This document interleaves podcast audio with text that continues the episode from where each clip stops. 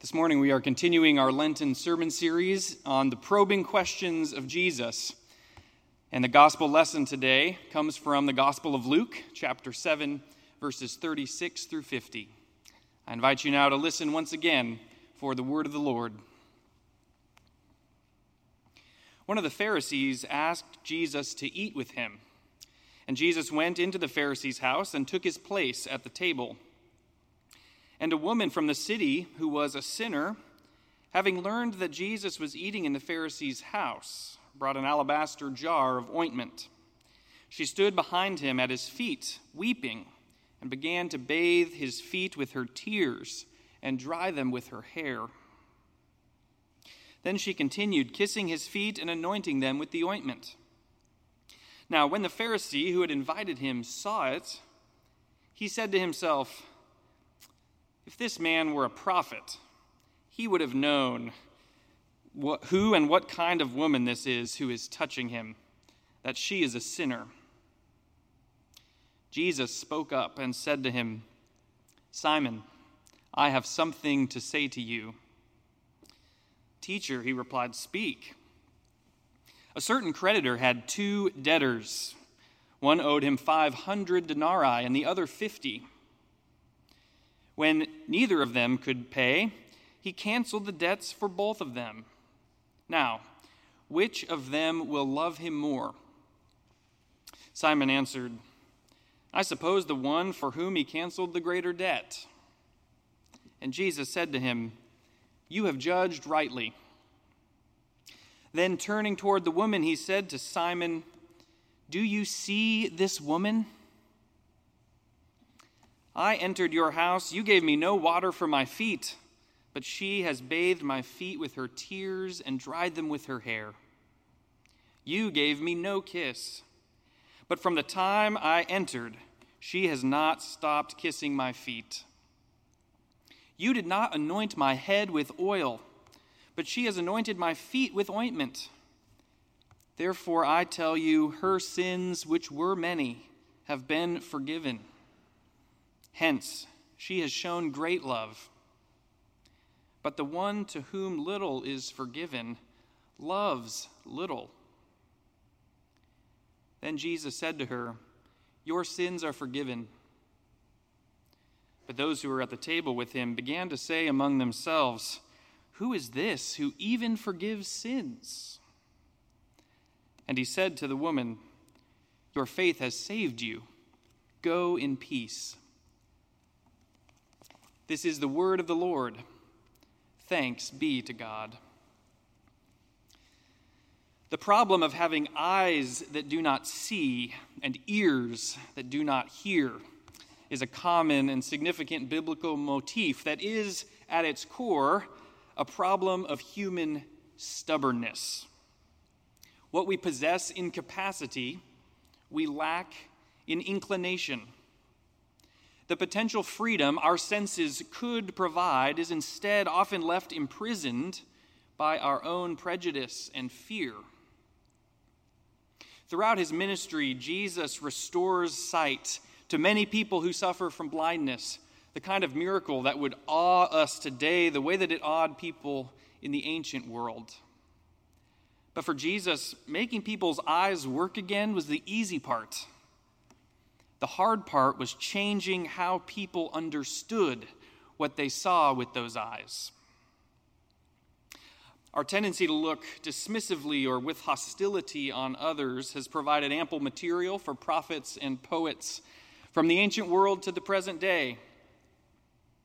We have eyes that see, but we look past people. We have ears that hear, but we ignore what people have to say.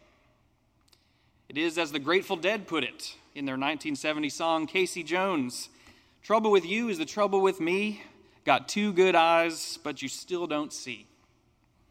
In their 1968 hit, The Boxer, Simon and Garfunkel lament that a man hears what he wants to hear and disregards the rest.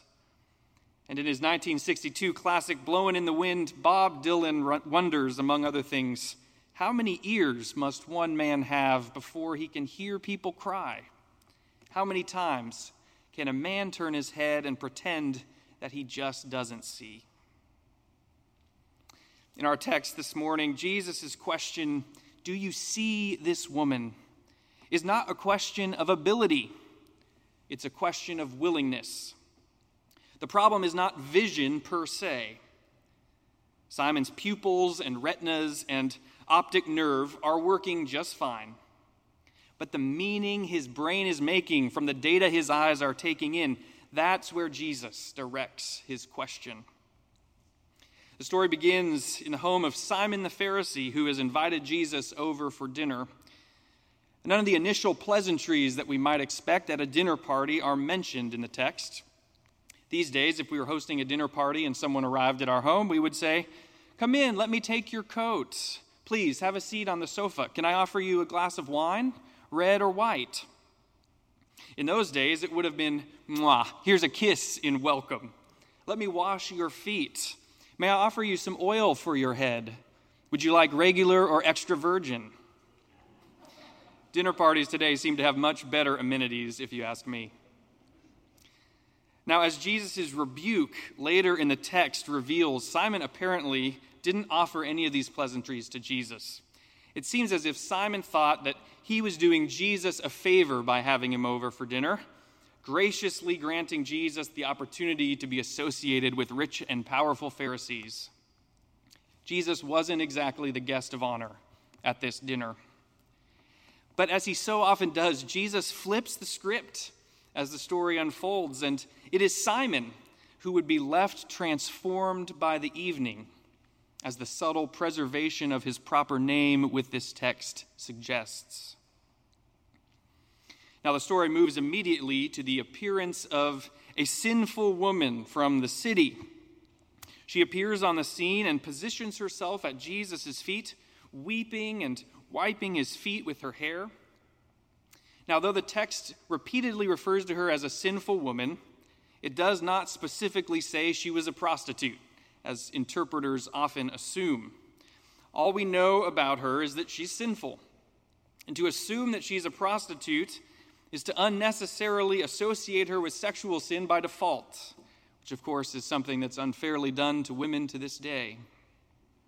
But perhaps more importantly still, to assume that she is a prostitute is to distance her from us, right? Because while few of us are prostitutes, all of us are sinners. We just tend to be a little more prideful of our sins, and so it's hard for us to imagine ourselves exhibiting the kind of frantic remorse that she is exhibiting in this text for her sins, whatever they are. Remorse that causes her to fall desperately at Jesus' feet which is the safest place for sinners. Simon responds to the situation with cold indifference to the plight of her life. This pitiful sight causes his upper lip to stiffen, and he seems to use the occasion to confirm his pre existing conviction that Jesus is not a real prophet, after all, just as he suspected. For a man of God would not allow such a sinner to touch him. And it's here that Jesus speaks up, challenging Simon and pointing out that those who have been forgiven are more likely to be grateful. And then he turns to the woman and asks Simon the probing question that we all must consider this morning Do you see this woman? Do you see her? With this question, Jesus challenges all of us to ponder the ways in which we see other people.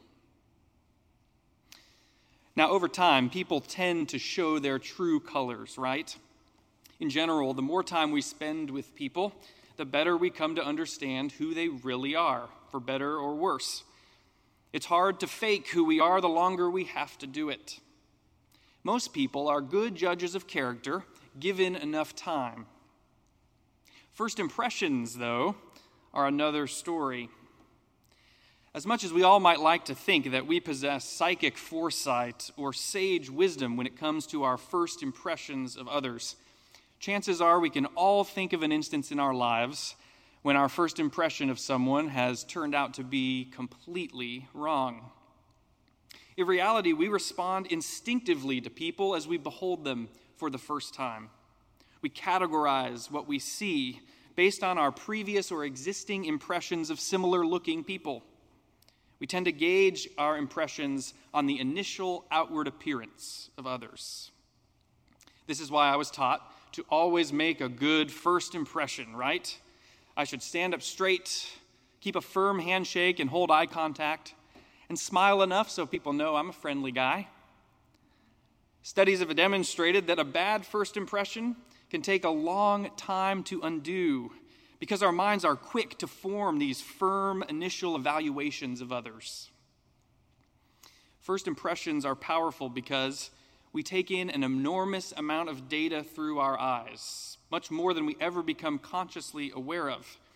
And in an effort to make sense of all the stimuli in the world around us, our brains tend to immediately categorize what we see in an outward appearance into pre existing categories of good or bad, useful or useless, safe or dangerous. It all happens in the name of efficiency, and it usually works to our advantage with inanimate objects, which are mostly predictable.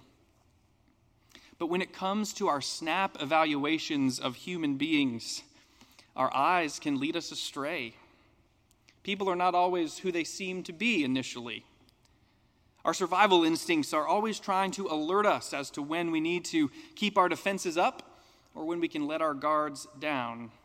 And fear can be quick to sweep over us as a kind of default reaction. But we can override these instincts by making an intentional effort to approach people with openness, to see people with openness. There's much important discussion going on in our society today about structural and systemic racism in our country. And studies in psychology have repeatedly demonstrated a preference for white faces and a fear of dark faces. Not necessarily on the level of conscious mental deliberation, but rather at the level of our snap initial impressions before the reasoning of our minds kicks in. These studies reveal an inherent bias that has been socialized into the very fabric of our culture a lingering poison from the sin of slavery and the fear that undergirded that institution and allowed it to last for so many years. Now, to acknowledge the existence of racial bias in the structures and systems in our society is not to say that everyone is racist, but it does mean that it's not enough to simply not espouse racist views ourselves. We have to go further than that. We have to be actively anti racist. All of us who are concerned with eradicating racism must first become aware of the subtle biases that prompt our first impressions and our snap initial judgments. Once we know and accept this truth, then the truth can begin to set us free. When Jesus asks Simon, Do you see this woman? Jesus is critiquing his first impression of her. You see, Simon has a bias programmed into him that says women like her should not be tolerated. The righteous don't associate with sinners, and she is a sinner, he decides immediately. Simon doesn't see all of the things that Jesus goes on to reveal to him in this text. He doesn't see the love this woman feels in her heart for the one who takes away the sins of the world. He doesn't see the brokenness of the sinner the emotional toll that sin takes on a soul. He doesn't see her bold assertiveness in crashing the party. He doesn't see her humility in bowing before the Word made flesh. All Simon sees is the nuisance of the interruption and a person different and detestable enough from himself that he wants to disassociate from her. Jesus, on the other hand, sees far more in her. Jesus sees her pain and her brokenness. He sees her love and her passion. He sees the wounds of rejection and marginalization. He sees her courage and her agency, her power. While the Pharisee relies on the snap judgment of outward appearance, Jesus is the lover of souls. And when Jesus asks Simon, Do you see this woman? He is asking him, Will you change the way you see this woman to the way I see her. It is the task of the Christian to take on the mind of Christ, as the Apostle Paul writes. And taking on the mind of Christ begins with taking on the sight of Christ.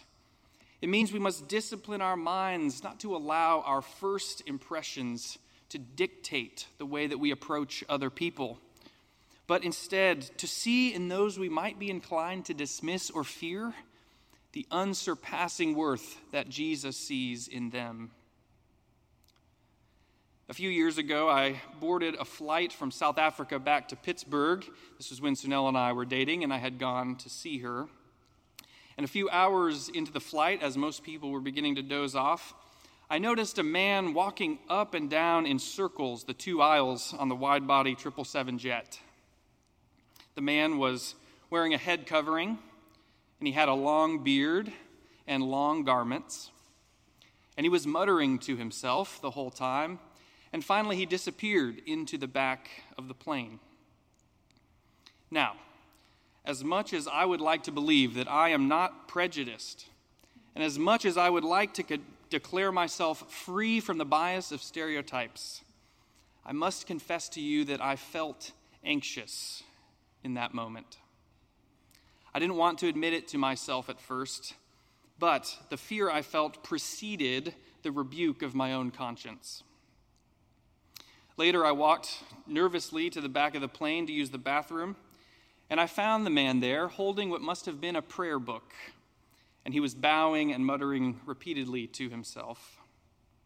You see, he simply turned out to be a devoutly religious man, and yet my first reaction to him had been one of fear.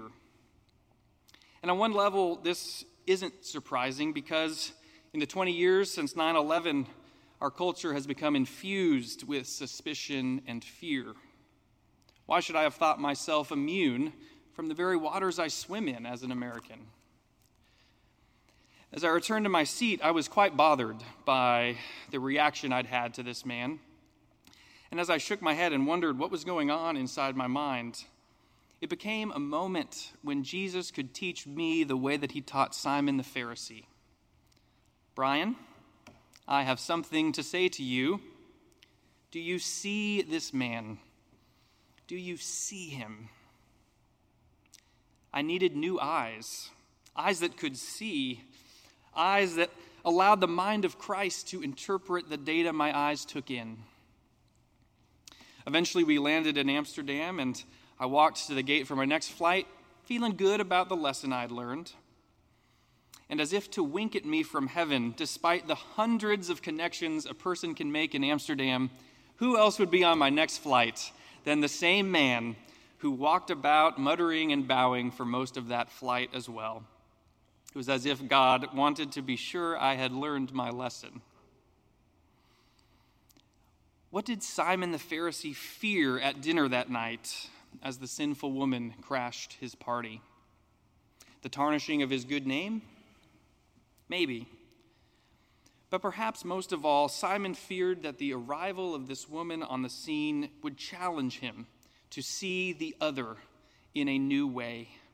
A challenge that is always hard because growing into the likeness of Christ is not easy, and at times it's scary. But if we receive Jesus' question with open hearts, we have an opportunity to see with new eyes the sinful woman loved Jesus because she knew how completely and deeply she had been forgiven. May we too be aware of how deeply and completely we have been forgiven. And may the knowledge that we are greatly loved cast out our suspicious fears of others. For indeed, whoever has been forgiven little loves little, but also by extension, then, Whoever has been forgiven much loves much. So may it be so. Thanks be to God. Amen.